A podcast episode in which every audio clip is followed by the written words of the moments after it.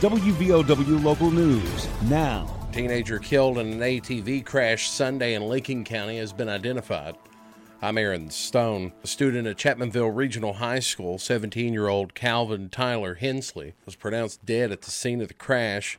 West Virginia State Police confirmed the crash happened just before 8:30 Sunday night in the Harts area on West Virginia Route 10. The victim in the crash has been turned over to the medical examiner's office. Principal Rob Dial of Chapmanville Regional High School, in a statement to WSAZ, said counselors were at Chapmanville High School all throughout the day Monday to provide support for students and staff. Support will continue to be available in the upcoming days at the school. WVOW Logan. Don't let aches and pains put you on the sidelines. Lingering pain from aging or injuries can impair your ability to move and take the fun out of everyday activities. Let Logan Regional Medical Center get you back in the game. Take a joint pain assessment at loganregionalmedicalcenter.com slash orthopedics to find out how we can help alleviate pain, increase mobility and range of motion, and get you back to living your life to its fullest. Logan Regional Medical Center. Be well, live well. That's why we're here.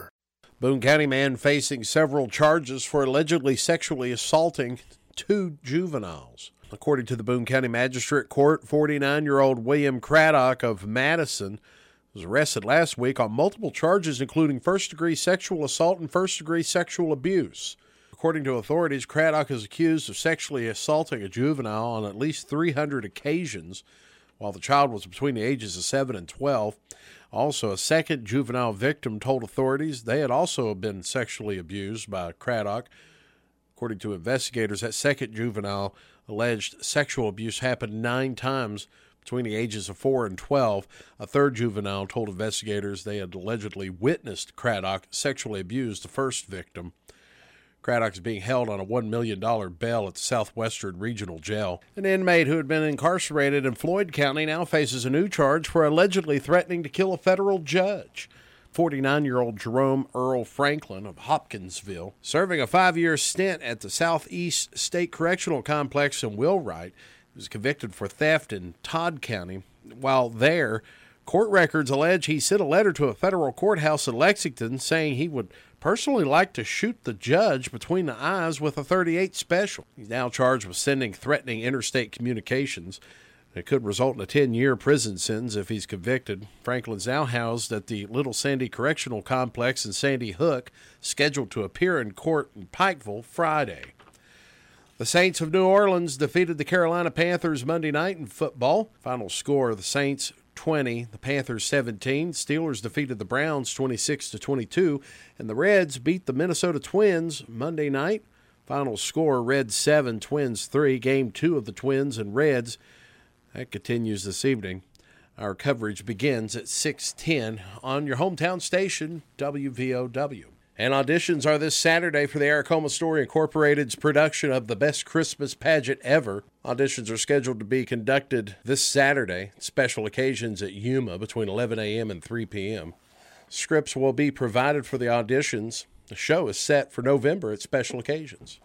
Get local news on demand at WVOWradio.com and on your smart device. This is WVOW. Here's the Coalfields forecast from the Storm Tracker 13 Weather Center. I'm Storm Tracker 13 Chief Meteorologist Spencer Atkins. We have a nice week ahead. And temperatures today will be around 75, 76, mostly sunny in the afternoon, clear and cool again, down to about 52. Morning fog is a good bet pretty much every morning this coming week. 79 to 81 for Wednesday.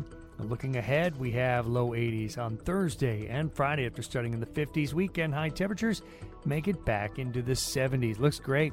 I'm 13 News Chief Meteorologist Spencer Atkins. Listen throughout the day or click on tristateupdate.com for more weather information from the Storm Tracker 13 Weather Center. The Coalfields start the day with the morning news. Not only did the U.S. agree to a prisoner swap, they've also agreed to release billions of dollars in sanctioned money. The Biden administration celebrating the prisoner swap. It's a day that I'm grateful for. But not everyone is so pleased. As part of the swap, it will unfreeze $6 billion in Iranian oil revenues. Republicans call it a ransom payment. The morning news, weekdays starting at 6 a.m. on WVOW